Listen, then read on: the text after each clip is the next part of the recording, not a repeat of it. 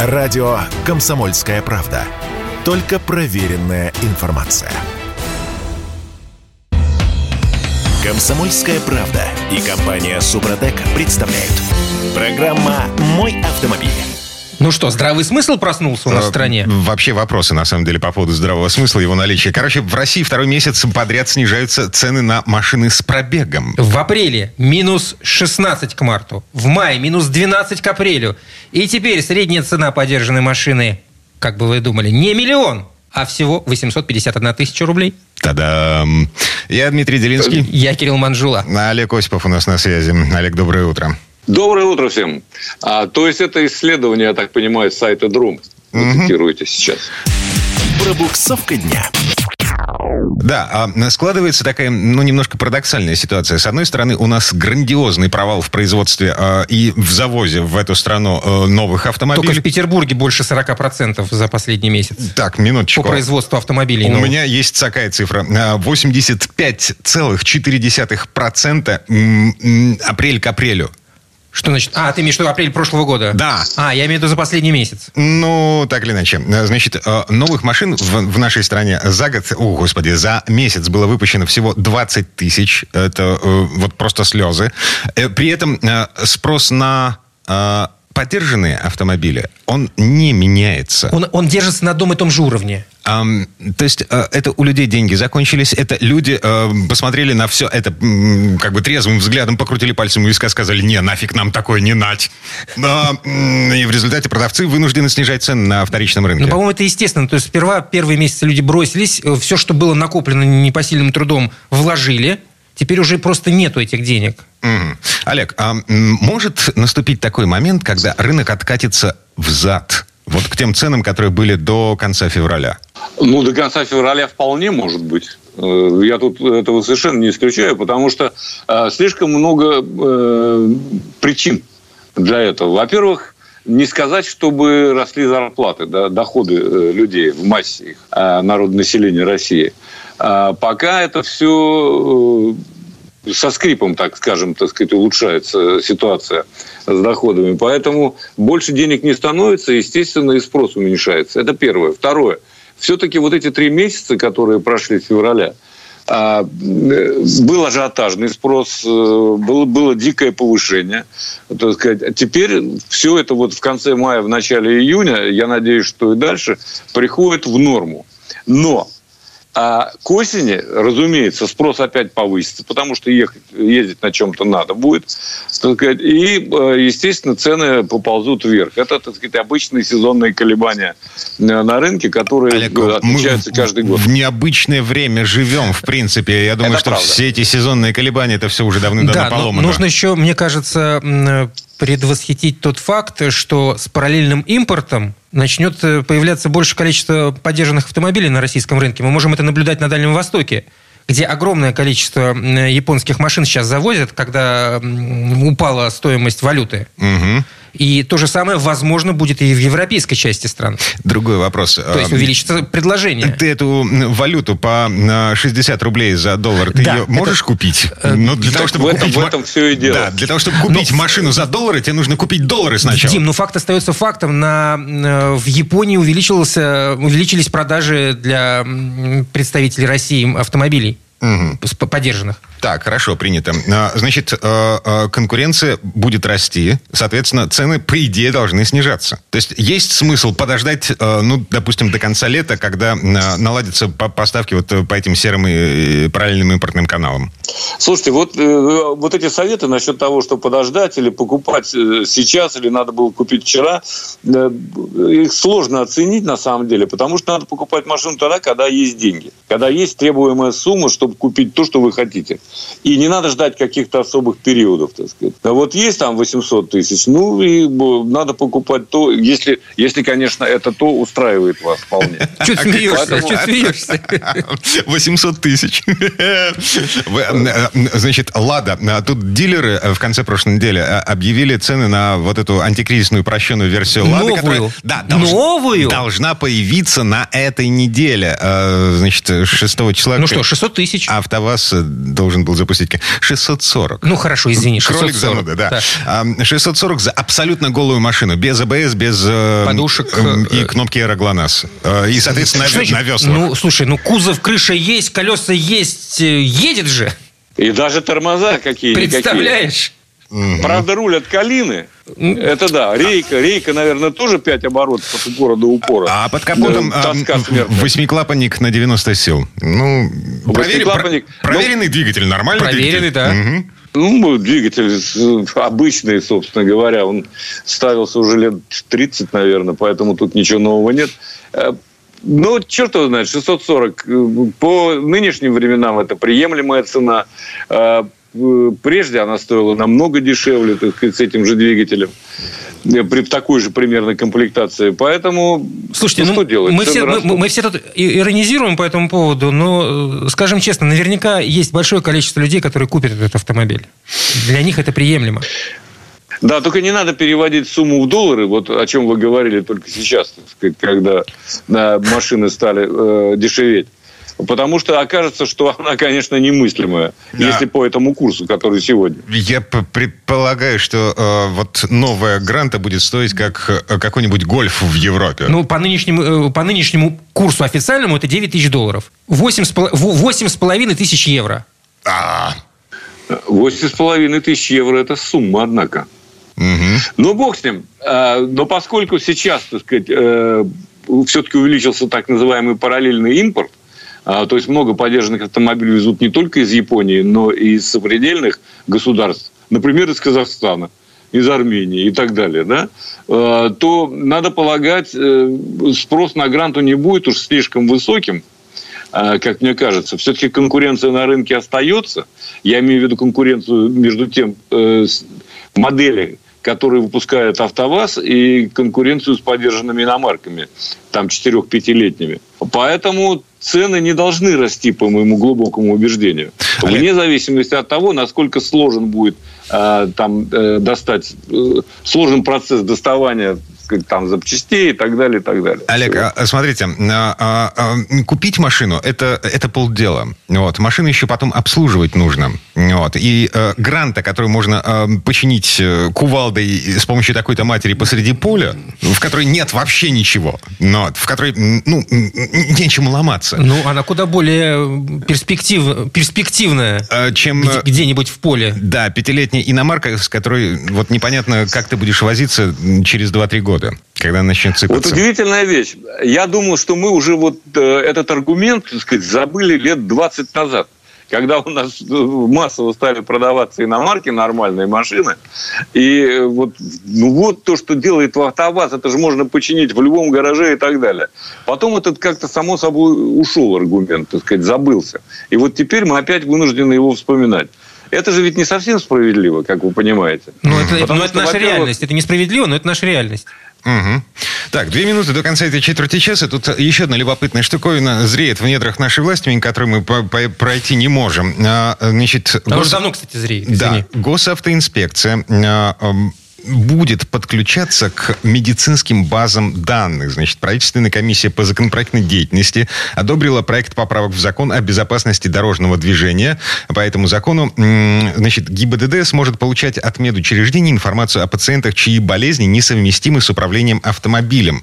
Врачи будут обязаны подгружать э, данные обследований в единую электронную систему. Значит, у м, госавтоинспекции будет загораться красная лампочка, и э, водительское удостоверение будут приостанавливать. В течение месяца водитель, у которого загорелась красная лампочка, должен будет пройти Оспорить. медобследование. Вот. Либо подтвердить диагноз, тогда э, водительские права аннулируются, либо э, оспорить этот диагноз, тогда у него все Все нормально. восстанавливается. Но, насколько я понимаю, здесь речь идет о, каких, о каком-то списке заболеваний, при котором не- нельзя садиться за руль. Ну тут да. речь идет не о том, что ты пришел к врачу э, с гриппом, а тебе те- э, твои данные тут же появились у сотрудника ГИБДД. Да, ну, например, у тебя резко упало зрение, вообще упало в ноль. В ноль. Ну, вот. либо Да, по- обнаружили эпилепсию. Или, и насколько ее обнаруживают, я не знаю. Ну, Небольшой в этом специалист. Да, бывает, она проявляется уже в более позднем возрасте. Или А психические может быть заболевания. и так. Пришли вы к доктору с э, простудой, а он говорит, слушайте, я вижу у вас признаки тремора. Наверное, все-таки надо отправить вас на дополнительную комиссию. И после этого посмотреть, э, не требуется лишить вас водительского удостоверения. Это же не исключено. Ну, это, это, это, это, это намек на то, что, Э, типа, допустим. врач может злоупотребить. Безусловно, вне всякого сомнения. Поэтому, вот поскольку времени мало, я скажу, что мне очень нравится позиция, понравилась Минэкономразвития, которая еще в октябре прошлого года выдала отрицательное заключение на вот этот разработанный МВД, а не кем-нибудь другим, э, законопроект об обмене данными между ГИБДД и медиками. А Минэкономразвития нашло э, в документе избыточные обязанности, запреты и ограничения. А также указало, что из- из-за него необоснованно вырастут расходы физических и юридических лиц. Все верно, но э, после чего Минэкономразвития добавили, что готовы обсуждать озвученные замечания с МВД и рассмотреть доработанную редакцию законопроекта. А на прошлой неделе правительственная Вот. комиссия по законопроектной деятельности одобрила эти поправки. Та-дам! Ну, слушайте, э, в любом случае, я думаю, что этот закон положительным образом на ситуации, с я не знаю, с авторынком и так далее, уж точно не скажется. Ну, речь идет не об авторынке, а о безопасности на дорогах, на самом деле. Ладно, время этой четверти часа истекло. Мы по традиции запасаемся попкорном, чтобы следить за тем, как это все будет развиваться и про применительная практика как будет складываться. Олег Осипов был у нас на связи. Олег, спасибо. Спасибо, Олег. Хорошего дня. Всем удачи! Ну, а мы вернемся буквально через пару минут. В следующей части программы к нам присоединится Юрий Сидоренко, автомеханик, ведущий программы «Утилизатор» на телеканале ЧЕ. Поговорим о том, как правильно подобрать новый аккумулятор. Это не так просто, как кажется. Комсомольская правда и компания Супротек представляют. Программа «Мой автомобиль». Аккумулятор выбираем в этой четверти часа. Есть из чего выбрать. А, пока есть. Пока еще завалялись. да. Это Кирилл Манжула, я Дмитрий Делинский. А, Юрий Сидоренко, автомеханик, ведущий программы «Утилизатор» на телеканале Че. У нас на связи. Юр, доброе утро. Доброе. Доброе утро всем. Автомастер. Не, ну что, вот э, когда в моем Форде сдох аккумулятор с завода, проработавший 10 лет, Так. вот, я просто вынул старый и пошел в ближайший магазин, благо до него было где-то меньше километра. Вот. Километр нес аккумулятор, Ну да, ну... не надорвался. Нет, ну... Там, знаешь, там дело даже не в тяжести, а в том, что эта ручка жутко, вот она врезается в руки, вот эта пластмассовая ручка, которая обычно у аккумулятора есть. Короче говоря, непредусмотрительные люди должны страдать. А, Это первый вывод, который мы делаем а, по итогам этой четверти часа. А второй вывод, а, ну вот, собственно, Юра нам поможет. Как выбрать аккумулятор? Потому что, когда я пришел, это был аккумуляторный магазин. Там полки от пола до потолка метра три, и все заставлено разными типами, разными... Думаю, тебе должны были помочь с этим вопросом. Естественно, значит, мастер мне сказал, типа, ну вот, а, вот это стоит столько, вот это стоит столько, вот это стоит столько, вот это стоит столько, что хотите. Ага. Все и больше, завернить. Да, в принципе, тебе мастер, то есть продавец, он правильно сказал. Э, То есть там действительно, если э, вы знаете определенные параметры своего аккумулятора, то дальше выбирайте только по марке, все зависит от вашего финансового положения э, и возможности приобретения там более дорогого аккумулятора. Окей, Главное у меня, у меня Да. был э, с собой э, как бы образец. Образец, который ты, кстати, сдал, наверняка получил скидку. Да, естественно. А там, значит, тип, размер, пусковой ток, э, вот, вот это все там... А Можно ли, кстати, из, из этих параметров как-то выходить в большую или в меньшую сторону? Э, Можно выходить из некоторых параметров, из пускового тока, из емкости аккумулятора. Нельзя выходить из полярности. То есть полярность... Было бы странно. Не, ну бывает такое, что... наоборот поставить? Нет, клеммы а, расположены вот не в тех местах, где у тебя э, штатный аккумулятор. То есть а, тебе приходится... А, провода не дотягиваются. Да, да, да, да. Да, да, да, да. То есть как, бы есть обратная полярность, есть прямая полярность. И это, кстати, самая частая ошибка, потому что, э, ну вот клиенты ко мне приезжают в автосервис, и очень часто привозят э, другой полярности. То есть он приходит в магазин, думает, ага, так, аккумулятор у меня, он замерил ширину, высоту, длину, все, все замерил. То есть все, все параметры замерил, емкость посмотрел, пусковой ток посмотрел, но забыл посмотреть, с какой стороны у него находится плюс. Вот, клемма плюс. А это очень просто. Поворачиваешь себе аккумулятор клеммами. Если плюс справа, значит, тогда обратная полярность. Если плюс слева, тогда прямая полярность. Ну, как бы все, все просто. Но это надо просто посмотреть. Дима пришел со своим. Ему проще было. То есть там посмотрели, сразу же дали тот, который у него. А если человек приезжает, он думает, да ладно, у меня, по-моему, он справа. Ага, значит, тогда у меня полярность обратная. Все, дайте мне обратной полярности. Приезжает, а у него он слева. Все, все в порядке. Юр, ну вот ты говоришь по поводу пускового тока, что можно, там, не знаю, плюс-минус чуть-чуть побольше или чуть-чуть поменьше. Как же, как же так? Ведь есть генератор, который настроен на определенные э, параметры выдаваемого тока. Ну или, например, зимой э, заводиться с аккумулятором, у которого пусковой ток побольше, наверное, лучше? Да, ну а страдает вся электроника по, по логике вещей. Э, Смотри, вот здесь как раз это ошибочное мнение, которое, ну, в принципе, все время муссируется в интернете. Смотрите, пусковой ток. Ситуация какая? То есть вот, например, стартер, стартер на себя заберет ровно столько, сколько ему надо. То есть независимо от того, какая у вас стоит батарея. То есть стартер, вот он должен забрать 320, он заберет 320 на пуске. И Должен он- забрать 240. И, он не, заберет и- и ему хуже не станет от того, что в его сторону било чуть больше. А туда не может бить больше. Вот это как раз и ошибка. Мы забираем, то есть берем бочку, вот у тебя бочка 200 литров, и есть ведро, там 20 литров. Вот ты берешь кружку, ты что из бочки зачерпнул, что из ведра зачерпнул, ты зачерпнул кружку. Ты ж больше не можешь зачерпнуть. Если кто-то не возьмет, то на тебя эту бочку не перевернет, естественно. Аккумулятор никто не заставит кинуть туда тока больше. Тогда какой смысл покупать аккумулятор с большим э, пусковым током? Ну, чтобы зимой запускаться удобнее было. То есть, как бы, э, на больше пусков он будет, э, ну, как бы, рассчитан, и лучше будет крутиться. Окей. Емкость. Ну, емкость как раз, вот это как раз емкость пусковым током. То есть он будет однозначно хорошо вертеть, а емкость то же самое. Емкость, э, с емкостью батареи какая история? Э, то же самое, та же самая бочка. Вот. И ее размер просто может быть разный. Дальше э, вы оттуда отчерпали, грубо говоря, из бочки отчерпали ведро воды. Ведро воды отчерпали э, из одной бочки, ведро воды отчерпали... А не, ну ведро неправильно. Ковшик, давай кружку возьмем. Вот отчерпали что из бочки, что из, э, из ведра.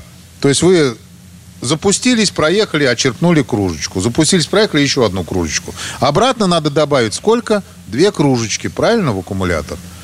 То, есть, что в бочку, что в ведро. Я, я понятно объясняю? Я Да, примерно. То есть получай- получается, что ну, как бы генератор тоже от этого никаким образом не страдает, если аккумулятор не, Конечно. не соответствует. Конечно, он туда должен дополнить то, что оттуда забрали. Не полную емкость. Вот если высадили, конечно, в ноль, то генератору будет сложно справиться с этим.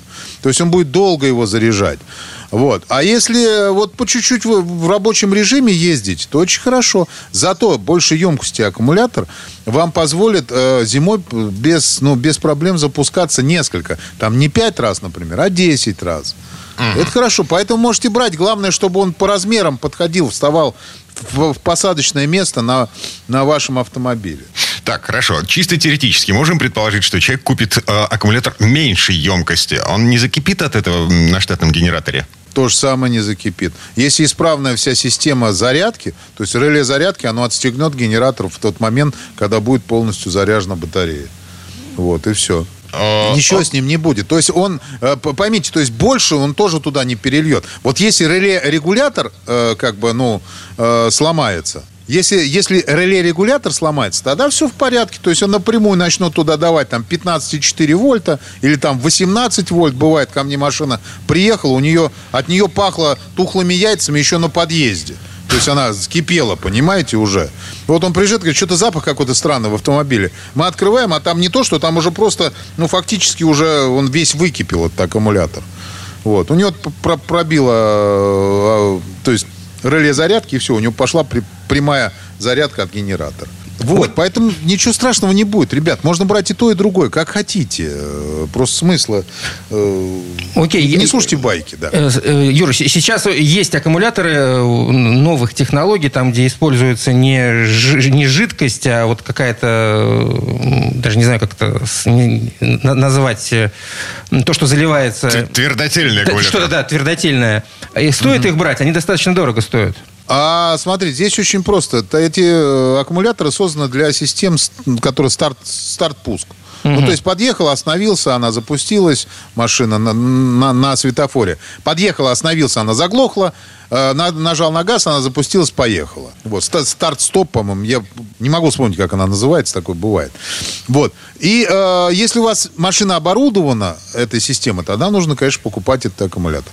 Если не оборудована, тогда, поверьте мне, вам прекрасно хватит обыкновенного аккумулятора. Не надо переплачивать. Зачем? Old school, свинец, электролит. Да. Ну, вот. в принципе, да, и спокойно ездят, и люди ездят при правильном обслуживании до, до, до 8 лет. Некоторые индивидуумы ездят, сколько было у вас? э, 9 или Я- я- я- 12? Да, сколько ты там 10, проехал? 10 лет аккумулятор Не продержался. знаю как. У меня 6, это мой вот порог такой рекордный.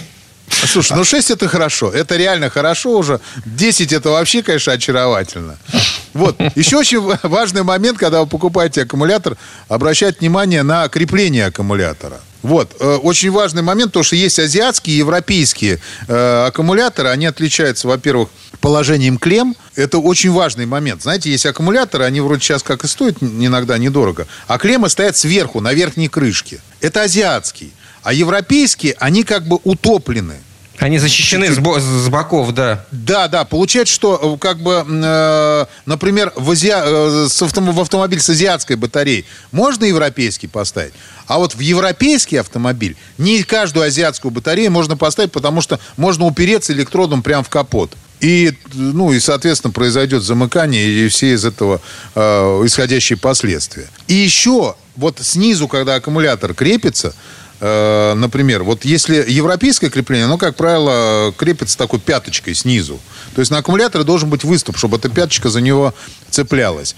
А азиатские, они крепятся сверху таким, ну, как бы, кронштейном. То есть там этой пяточки, как правило, нету. Это тоже важный момент, потому что аккумулятор надо закреплять, потому что он скачет по, на неровной дороге, там вообще там, там такие пируэты выделывают иногда аккумуляторы, люди приезжают, но в лучшем случае это он просто треснет.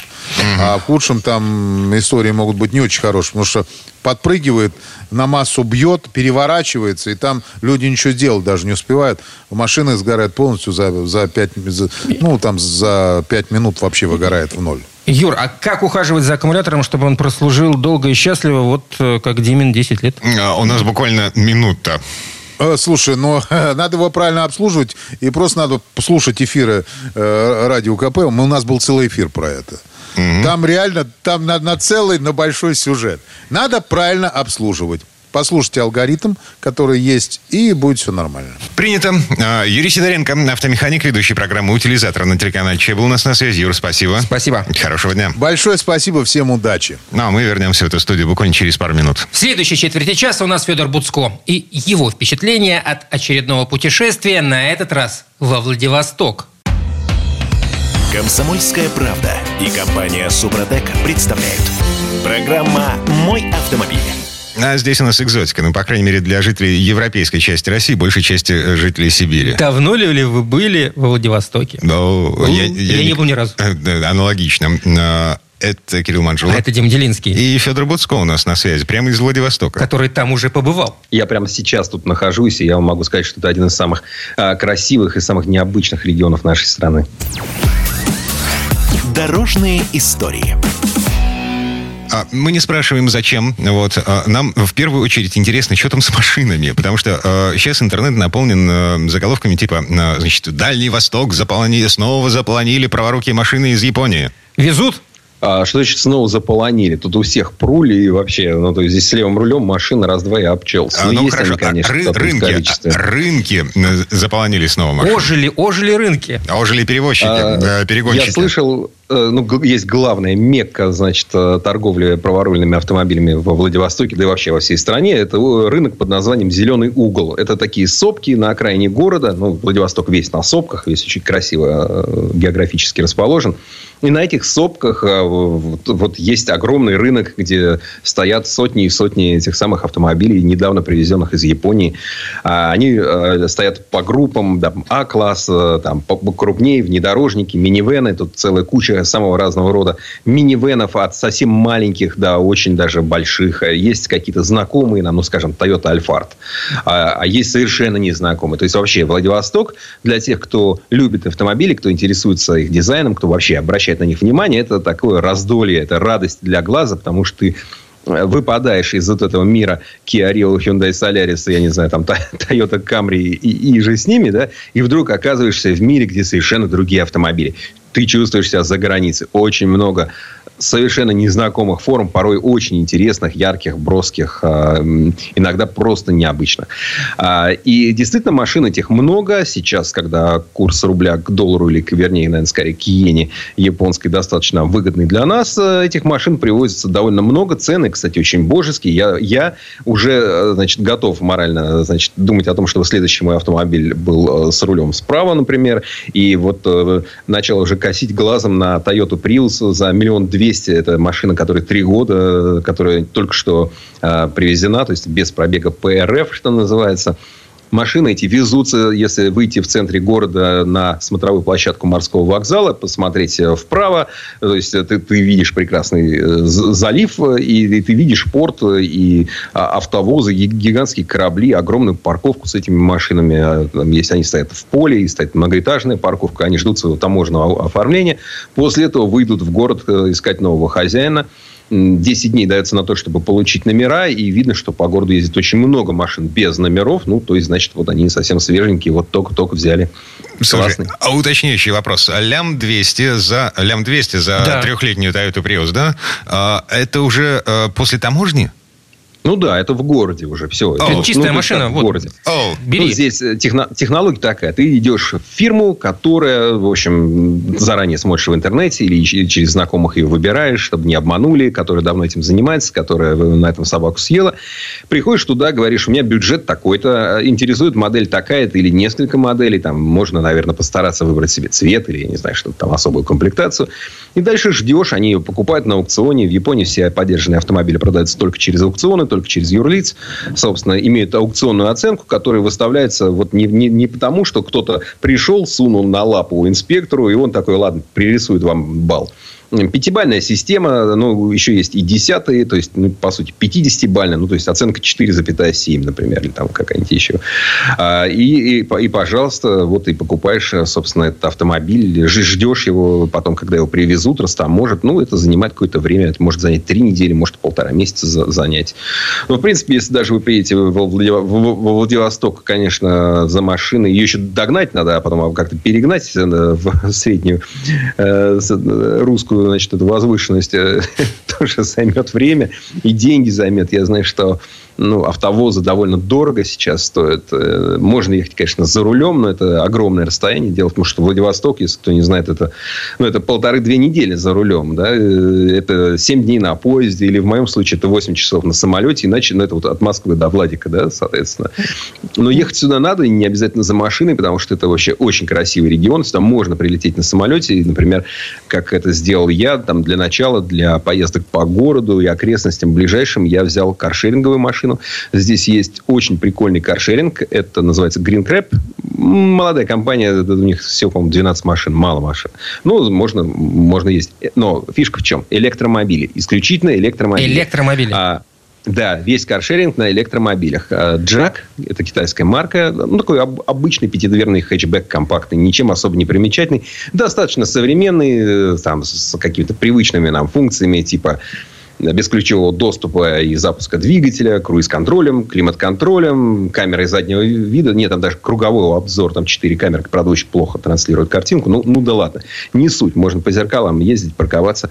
Хорошая машина, я ее заряжал полностью. Здесь стоят зарядки Русгидро с самым мощным током, который я когда-либо э, использовал в России. 50 киловатт. У нас таких почти нет в Москве такую. Ну, наверное, где-нибудь ты одну найдешь. Но, э, в принципе, они так не работают. А здесь люди подъезжают на своих там Ниссанах, Тойотах, вот электрических, их довольно много в городе, подъезжают, вставляют э, свой э, кабель, вернее, кабель там висит, вставляют кабель, и э, 10-15 минут у тебя есть запас хода на там 10-15 километров.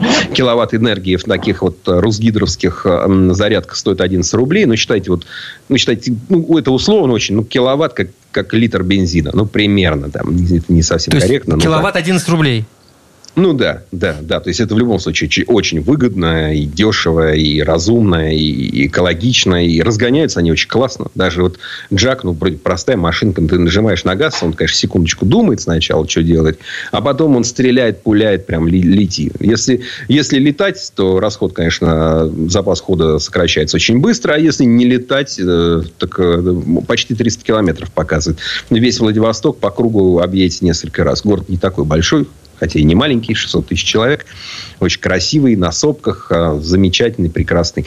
Если хотите дальше ехать, тут, конечно, машина нужна посерьезнее. Я уже, я, я тут три машины уже поменял. Так, у меня уже был... Где побывал-то? Где, где был? Слушай, ну, я объездил, во-первых, Владивосток я частично обошел, частично объездил. Он очень красивый. Ну, это не самый красивый город на свете, не самый древний, наоборот, он молодой. Он, тут 160 лет назад появился первый горожанин. Тут уже был военный форт, а первый человек, которому разрешили тут жить, ну, по сути, прописку получил. Вот это было всего 160 лет назад. И в это время а, по утрам офицеры обсуждали, где ночью видели тигра. А, вот а, там до амбара дошел или уже до казармы, понимаешь? То есть, зверя этого было. Ну, край такой непуганного зверя был. А, поэтому Город молодой, старых зданий не очень много, но тем не менее они есть, они симпатичны. Есть своя пешеходная улица э, адмирала Фокина, которую все тут, значит, называют Арбатом. Хотя я, честно говоря, не понимаю, зачем любую пешеходную зону в любом городе называть на московский лад Арбатом. Я, я могу сказать, что в Петербурге нет таких улиц, которые называют э, петербургским Арбатом.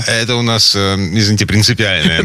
Ну, я рад, я рад за Петербург, безусловно. Тем более, что такое Арбат? Арбат, что здесь, в Владивостоке, что в Москве, это, это шум, гам, какие-то ненужные товары, и люди без определенных занятий, но с совершенно определенным ароматом, который они источают, вот этот перегар, который даже, даже океанский бриз, такой ветер, понимаешь, не, не, не смывает с этих улиц. Поэтому в этом-то радости нет. Но есть радость в другом. Есть э, очень красивые красивый центр, есть замечательная, вообще есть удивительная вещь. Есть такая Владивостокская крепость. Мы, когда слышим слово крепость, предполагаем, что это э, ну, такой замок. А здесь э, крепость – это система укреплений, которая закрывает Владивосток, расположенный на полуострове, со всех сторон. И со стороны моря, и со стороны суши. Чтобы вы понимали, площадь Владивостокской крепости, вот всех этих сооружений, она больше, чем современная городская застройка города. Это гигантское сооружение. Оно строилось на протяжении десятков лет э, по-разному. Каждый форт разный. Здесь обязательно нужен автомобиль, хоть каршеринг, хоть прокатный, хоть какой. Потому что этих фортов нужно объездить побольше. Они все очень разные.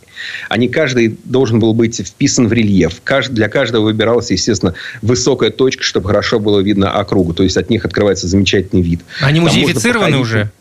Частично. Частично находится в ведении Минобороны. Частично просто вот подходишь, вот можешь подойти и посмотреть. Просто стоит открытый. Еще, э, безусловно, понадобится машина, ну, либо хороший уверенный пеший ход для того, чтобы, например, на острове Русский, который соединен с Владивостоком вот этим шикарным новым мостом, великолепным, он на 2000-й купюре изображен, а, вот туда нужно добраться, там абсолютное ощущение, что это край света, потому что ты стоишь э, на таком длинном-длинном мысу, который уходит в море и дальше вот, вот, далеко в воду э, с отвесными стенами, там метров по 30 вниз, то есть стоишь на краю, страшно, ветер дует, чайки. А погода там как Очень сейчас? хорошо. Погода здесь э, сложная в это время года. Традиционно сейчас холоднее, чем обычно в это время, в этом году. Там, ну, днем но здесь она, ее все время, она все время меняется. Нормальная ситуация, что утром идет дождь, после обеда солнце.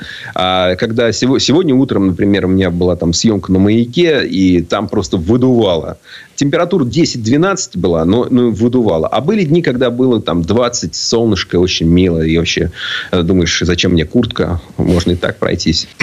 Ну и, по крайней мере, это выглядит интересно э, с точки зрения автомобилиста. Э, прули, кейкары, вот это, вот это все. Электромобили каршеринговые. Кейкар, кейкар, то есть это такой самый маленький класс автомобилей, которые распространены в Японии, продаются здесь, такие беспробежные, что называется, за 400 тысяч рублей.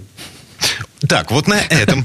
Как, как велосипед можно покупать? Мы поставим точку. Федор Буцко из Владивостока был на связи. Федь, спасибо. Хороший Спасибо. Если кому машина нужна, пишите. Шутка, конечно. Мы вернемся буквально через пару минут. В следующей части программы у нас журналист и летописец мирового автопрома Александр Пикуленко. Послушаем историю о Бентли Мюльзан. Ну или Мульсан, кому как нравится. Комсомольская правда и компания Супротек представляют. Программа «Мой автомобиль». Это мы вернулись в студию радио «Комсомольская правда». Я Дмитрий Делинский. Я Кирилл Манжула. И в этой четверти часа у нас традиционная история от Александра Пикуленко. На этот раз о том, что роскоши стало меньше. Компания Bentley еще два года назад прекратила выпуск своего флагманского седана Bentley Mulsanne. В прощальной серии было выпущено 30 автомобилей. И весной этого года был продан последний. Официально объявлено, что наследников у Мюльзана не будет – Таковы реалии рынка премиальных автомобилей. Ну, вообще, это был самый аутентичный Бентли. Его собирали полностью в Великобритании на исторической фабрике в Крю. Под капотом у него незаимствованный немец. Э, ну, мы же знаем, что на Бентли ставят немецкие двигатели. А, родной британец, ведущий свою родословную аж э, с 1959 года. Страшно сказать. Угу. Ну, в общем, э, слово Сан Санычу. Мы провожаем Бентли Мульсан. Предыстория. Со своим монументальным асфальтовым флагманом Бентли Мюльсан фирма расставалась долго и в очень тягостных раздумьях. Она несколько лет подряд объявляла прощальную серию, прекращение производства, а потом была еще одна совсем прощальная серия. Но разве это главное? Куда важнее и удивительнее, что Мюльзан до сих пор с нами. Вроде бы и попрощались, а радостные клиенты до сих пор получают автомобили, заказанные несколько лет назад. Важно и то, что последние экземпляры незаурядного седана сразу же становятся коллекционной редкостью и исторической ценностью. При этом, как водится, обязательно всплывает долгая история этой модели со всеми ее техническими мифами и человеческими легендами. С недавних пор Bentley Motors предоставляет предостаточно поводов для пересудов. Выпускает первый в своем роде кроссовер Бентайга, выбирает в качестве посла марки актера Жана Рено. Впервые в своей истории нанимает дизайнером корейца. Стремительной кометой пронесся господин Ли Санг Юб по дизайнерскому небосклону. Его, многообещающего выпускника калифорнийского арт-центр College of Design, после блистательной практики в Пенинфорине и Порше, сначала заполучила корпорации General Motors. И он сделал для нее Chevrolet Corvette C6 и Chevrolet Camaro. Затем Ли Санкьюпа назначают главным дизайнером калифорнийской студии Volkswagen. 1 февраля 2013 года кореец назначается ведущим дизайнером экстерьеров и перспективных разработок Bentley и создает, в числе прочего, облик кроссовера Bentayga и компактного спорткупе EXP 10 Speed 6. Блеснув, он столь же стремительно уходит на должность вице-президента Hyundai по дизайну. Зато в последнем из Мюльзан сохранился заметный очерк, разоставленный Ли Сан Юпом в генетическом коде Бентли. Решетка радиатора автомобиля не только изменила рисунок, но и стала шире. И рифмуясь с ней, расширился в нижней части передний бампер. Фары стали полностью светодиодными. Основные изменения в конструкции были направлены на достижение более плавного и бесшумного хода. Силовой агрегат помещен на активные гидроопоры. Увеличен размер сален-блоков рычагов подвески. Совместно с Dunlop разработаны особые шины, благодаря чему в салоне стало тише на 4 дБ. Главное Главной же заботой стала электроника. На передней панели установлен новый 8-дюймовый сенсорный экран. Объем памяти жесткого диска увеличен до 60 гигабайт. Система совместима с Apple CarPlay, Android Auto, MirrorLink. Пассажиры задних сидений могут пользоваться планшетами с диагональю 10 дюймов. В чем Bentley не допускает и тени сомнения, так это внутренняя отделка. Компания по-прежнему рекордсмен по числу всевозможных цветовых решений интерьера. Их 24. К ним ним идут 13 вариантов деревянных панелей, а кузовное ателье Мулинер готово предложить вставки из натурального камня. На изготовление интерьера уходит 150 часов из 400 затрачиваемых на постройку всего Мильсан. Такой автомобиль не утратит величия даже в руках двукратной победительницы Australian Open Виктория Азаренко, которая садится в Мильсан в леггинсах и кроссовках, а руль сжимает, словно это теннисная ракетка. Даже такой неожиданный маркетинговый ход, как попытка расспросить теннисистов теннисистку о будущем Бентли почитателям марки будет воспринят снисходительно. Бентли Мюльзан расправляет на дороге свою мощь, словно могучие плечи античного атлета. Мягко покачиваясь на баллонах пневмоподвески, по дороге несется создание мастеров высшей пробы. На то, чтобы его рулевое колесо оделось в тугую кожаную оплетку, ушло 15 часов кропотливой работы шорника. На сборку двигателя нужно 26 часов. Каждый такой мотор собирает один мастер, после чего со всей ответственностью прикрепляет на него табличку с личным факсимиле. Наследие не неизменная опора англичан во всех начинаниях. Только им одним ведомым способом британцы проецируют замшилые традиции на самые передовые достижения. Так что теперь и фаза вращателя в моторе присутствует, и половина цилиндров отключается для экономии топлива. Странные же люди эти англичаны. Живут, не ведая, во что превратились для остального мира. В подобие этнографического ансамбля, развлекающего заезжих туристов. Все эти пятичасовые чаепития, тяжеленные ботинки на деревянном каблуке, трости и, разумеется, автомобили, больше напоминающие викторианские комоды. В наше лукавое время тщательность, добротность не востребованы. И более того, для большинства производителей добротность губительна, поскольку подталкивает благодарного клиента к длительному пользованию вещью. Их выпускающих автомобилей высшего класса и осталось-то на островах две – Bentley и Rolls-Royce. Хотя бы поэтому эти марки обречены на сравнение. Ирония судьбы в том, что обеими владеют немецкие концерны.